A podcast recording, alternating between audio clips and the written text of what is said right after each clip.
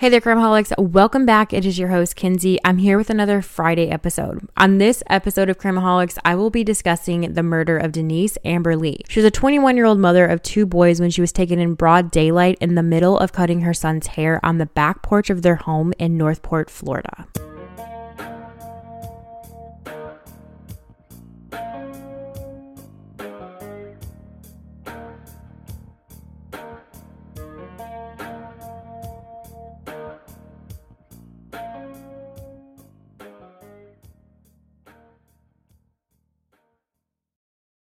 Denise was born on August 6, 1986. She was the oldest child of Sergeant Rick Goff of the Charlotte County Sheriff's Department and Sue Goff. Rick had spent years working undercover and said his entire outlook on life changed when Denise was born. Sue said Denise was a wonderful child, always smiling and so kind to others. When Denise was a senior in high school, she met Nathan Lee, who was attending community college at the time. Nathan was an outgoing jock and Denise was a quiet math whiz. Denise played the flute and Nathan had played played the trumpet in the band. Nathan said that Denise would go to the football games just to be able to see the band play. By all accounts, Denise was a very shy girl. However, it was Denise who had made the first move and asked Nathan out on their first date, which took place on January 19th. One month later, they went on a date to the mall and dinner for Valentine's Day. While at the mall, the two of them went into a really fancy jewelry store, and Nathan had bought a $40 silver heart shaped ring that Denise had picked out. She absolutely loved this ring and just fell in love with it and never took it off. Even after her and Nathan had gotten engaged and married, Denise still wore that heart shaped ring on her finger every single day. And later on, this ring would become a very essential part of this entire case. Not long after two of them got married, they gave birth to the first son, Noah, and their second son, Adam. On January 17th, 2008, Noah was two years old and Adam was just six months old. On this particular day in 2008, Denise was out on the back porch with both of her boys giving Noah a haircut. But little did she know that there was a man driving around her neighborhood looking for his next victim. Nathan worked three jobs, so Denise was able to stay at home with their kids. On this day, she had given him a call around 11:21 a.m. The two of them had talked about how nice the weather was, and Nathan suggested suggested that Denise should open up the windows to be able to air out their house. Denise told Nathan that she had already had the windows open, and the two of them talked for just a few more minutes. And she tells Nathan that she will see him when he gets home that evening, just like any other day. Around 3:30 that afternoon, Nathan is on his way home and he tries to call Denise to let her know that he would be home shortly, but she never answers the phone. This is not unusual as she's likely taking care of the boys and he knows that she will return his call pretty quickly. But when that call does not come, he tries to call her phone again, and again, he gets no answer. He calls her for a total of six times, and Denise never answers the phone, and this starts to really worry Nathan. Something was wrong. As Nathan arrived home, he was really relieved to see Denise's car in the driveway. However, this relief did not last long. As he entered the home, he noticed immediately that it was very hot in the house and all of the windows were closed, even though Denise said she had opened them. He could hear the children crying in their room and he immediately ran to them. When he got into their bedroom, he had found both of the children in just one crib. This prompted him to call 911 right away and he told the dispatcher that he could not find Denise and this was not like her at Hall to ever leave her children alone. This would be the first of five 911 calls made regarding this same case that day. Nathan hung up the phone with 911 when they let him know that the police were on the way to his house. His second call was to Denise's father, Rick. Rick immediately knew that something was wrong, as he also knew that Denise would never leave her young children alone in the home. Denise's father, Detective Rick Goff, was able to call in multiple agencies to help look for Denise because he just knew, as her father, something was wrong. By the time he arrived, there were already several police officers at the home. They had begun taping off the area around the home to preserve any evidence that could have been found. The efforts to find Denise were really amped up. Police officers from all around the county started looking for her, and many even set up roadblocks to prevent anyone from coming and going from Northport. The police quickly start questioning people in their neighborhood in hopes that some type of information would lead them to Denise's whereabouts. Denise's neighbor said she saw a green Camaro pull into Denise's driveway. She said she was outside and there was a man staring at her for about a good 15 minutes before she became uncomfortable and headed into her home. She said that she watched this man exit his vehicle and walk towards Denise's door around 2 p.m. The neighbor went into her home and said that she did not know what happened next. The police believe that this man had somehow gained access to the home and overpowered Denise. Denise likely saved her children that day because somehow she managed to place both small children into one crib before this man had likely kidnapped her. This man would later be identified as Michael King. Meanwhile, as everybody frantically searched for Denise, they had no idea that she had, in fact, been kidnapped, bound, and taken to Michael King's home in Northport, Florida, where he had set up what the prosecution later referred to as a rape room. Duct tape and other serious evidence was found inside this room during the investigation. The prosecution believed that Denise had been raped and assaulted in there for several hours. After he had finished assaulting her, he then moved her back into his green Camaro and took her over to his cousin's house, who was named Harold Muxlow. While he was there, he had borrowed a shovel, a gas can, and a flashlight. While at the home, Denise very bravely takes King's cell phone while he was out of the vehicle and dialed 911. Her desperate 911 call that she made, she was able to answer some questions from the operator by putting them almost into conversation with King. When she was asked her name, she spoke to King and said, My name is Denise. Why did you take me? When she was asked if she knew her abductor, she said, I don't know you. Why would you do this to me? At one point during this call, the operator did say, I cannot hear you, Denise, and asked her to turn down the radio.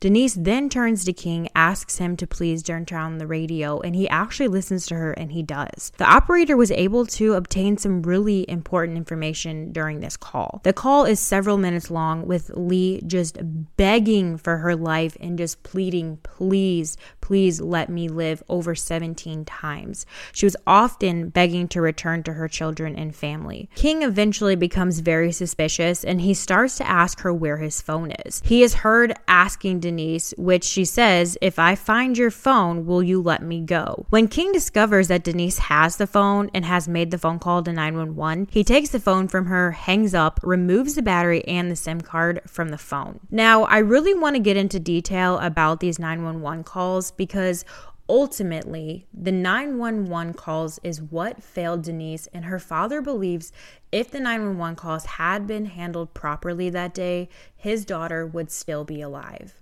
In total, five 911 calls related to Denise's disappearance were placed by five different people between 3:29 p.m. and 6:30 p.m. on January 17, 2008. Four of those calls were routed to Sarasota County, Florida. The other, placed by Jane Kowalski, the neighbor, was routed to Charlotte County, Florida. The call made by Jane that was routed to Charlotte County was allegedly completely mishandled. Nathan placed the first call at 3:29 p.m. after he became concerned that his wife was missing from their family home, leaving their children by themselves. Nathan had said to 911, My kids were in the house and I don't know where she is. Her husband's call to 911 and the help from her father being a detective, it was able to kick off a countywide search and then the search got bigger and it grew over to the neighboring counties. The second call was placed by Denise at 6:14 p.m. from her own kidnapper's cell phone. The call was turned over to the state prosecutors as the key piece of evidence at his trial.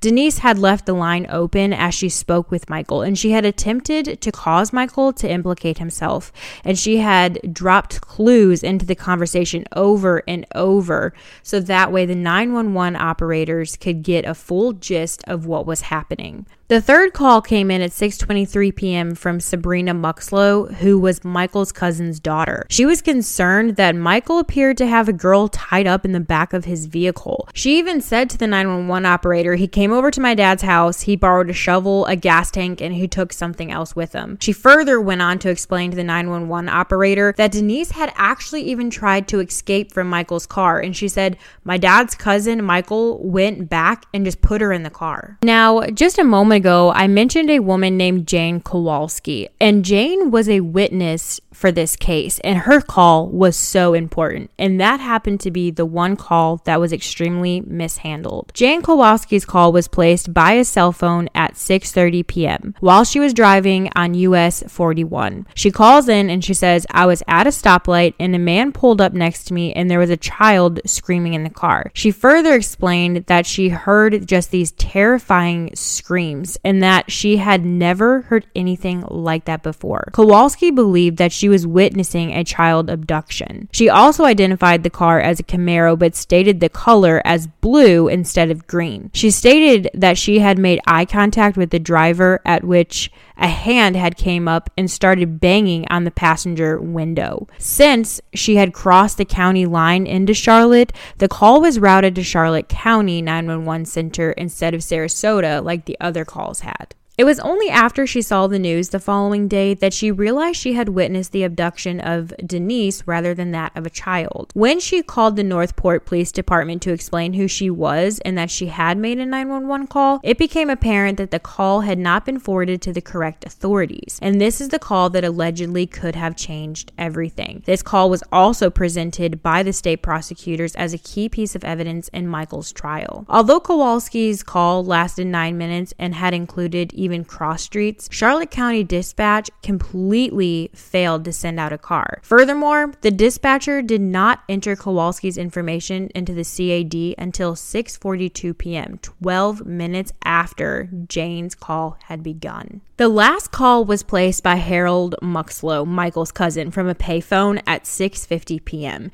He was pretty vague with his message and even attempted to hide his identity, but later investigators revealed that he indeed was was the caller. He says to the 911 operator, I'm not exactly sure what the emergency is, but I feel that someone has been taken. It really didn't look like she wanted to be there. He goes on to tell the 911 operator that his cousin had borrowed a gas can, a shovel, and a flashlight. He was told by his cousin that these were to be used to fix a broken lawnmower that was stuck in a ditch. During the call, Muxlow said he had seen a woman in the car struggling with Michael. The woman had even got out of the car at one point and shouted, Call the cops, to which Michael replied, Don't worry about it, as he pushed her back into the vehicle vehicle and he drove away. Muxlow testified during the murder trial and gave crucial evidence identifying the voice talking to Denise during her 911 call that it was in fact his cousin Michael King. At 9:15, roughly 6 hours after Denise was first reported missing, Michael was arrested.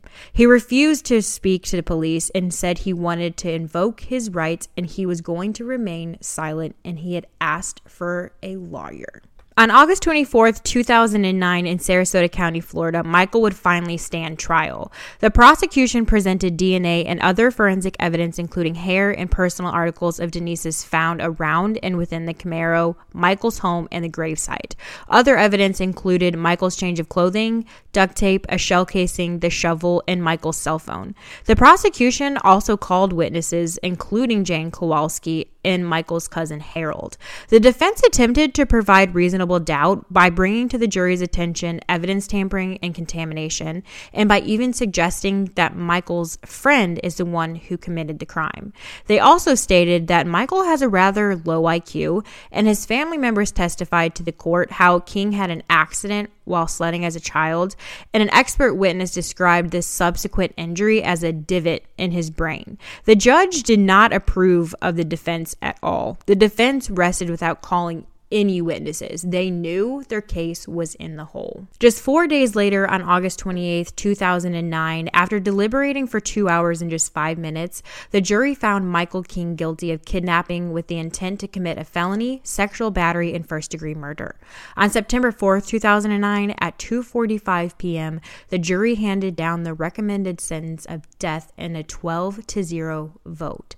As of today, Michael King is incarcerated in the Union Correctional Institute Institute in Raiford, Florida, awaiting imposition of the death sentence. Although Denise and several others had attempted to make phone calls, because of the lack of communication between 911 and the first responders, the police and other emergency services had just arrived too late to save Denise. Five 911 calls were made that day, including one by Denise herself from her abductor's phone and one from a witness, Jen Kowalski, who gave a very, very detailed account of events as they unfolded right before her eyes. Failures were found in the way the 911 operators handled Kowalski's call, and additional failures were even identified nationwide in the 911 system because of this. The Denise Amber Alert Act was passed unanimously by the Florida legislature on April 24, 2008. This act provides optional training for 911 operators. Denise's family continues to fight for a new law to be passed nationwide that would institute mandatory training and certification for all 911 dispatchers. The Denise Amber Lee Foundation was established in June 2008 to promote such training as well to raise public awareness of the issues that were involved. Nathan really struggled with his wife's death, knowing that all of this could have been prevented. He wanted to make a change in honor of his wife. The missed 911 call led to him suing the Charlotte County Sheriff's Office for negligence, a lawsuit which he did win. He then later started the Denise Amber Lee Foundation six months after his wife's death with the idea to improve how 911 operator centers work. He said, It's been a journey, but I guess our family really decided early on we're going to do do what we had to do in honor of Denise and make sure her death wasn't in vain. Nathan ends up quitting his day job as a manager at Best Buy and is now the CEO of the foundation. He has worked towards ensuring higher training requirements for 911 operators and has given multiple speeches all over the country regarding these changes. Right now, he uses this story to bring awareness to the issue. In his personal life currently, Nathan has been married to a woman named Tanya Lee since 2018. He's doing his best to be able to move on from this tragedy, but also make sure that Denise's name stays alive. Denise's dad, Rick, recently spoke out about the Gabby Petito case, saying that her case in the search for Brian Laundrie reminded him so much of his family's ordeal. He said, That's the biggest thing you want an answer to it all, one way or the other. And even when we did find Denise, that still was not closure because you never get complete closure. Crimeaholics, if you haven't already, I highly encourage you to join a Crimeaholics podcast discussion group on Facebook or follow us on Instagram at crimeaholics.podcast, where I will have pictures of Denise and her family posted. If you would like to follow me personally on Instagram, follow me at this is Kenzi, K E N Z I underscore. Crimeaholics, as always, be aware and take care.